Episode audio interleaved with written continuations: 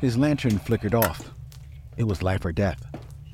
Now he had to navigate the darkness with a rickety ladder and no light.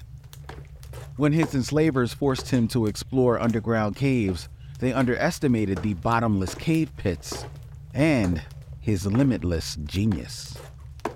This is 2 Minute Black History, what you didn't learn in school. Stephen Bishop was 17 when his enslaver brought him to a cavern in Kentucky that he wanted to turn into a tourist attraction. The teenager descended into the unknown with little equipment and only a flickering lantern.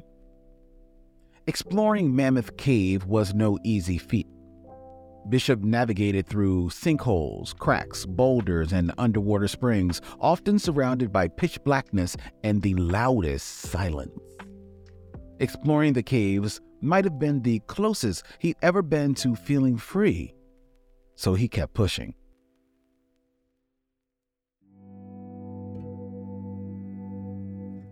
Bishop led all-day tours, sometimes for up to 18 hours. He once crossed a 105-foot bottomless pit using a ladder and carried his lantern by his teeth. He was so genius that he created a map of the cave by memory.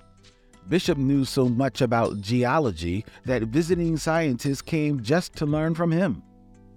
Mammoth Cave is the longest cave system in the world, and the must-see underworld is a top destination for about 500,000 visitors each year.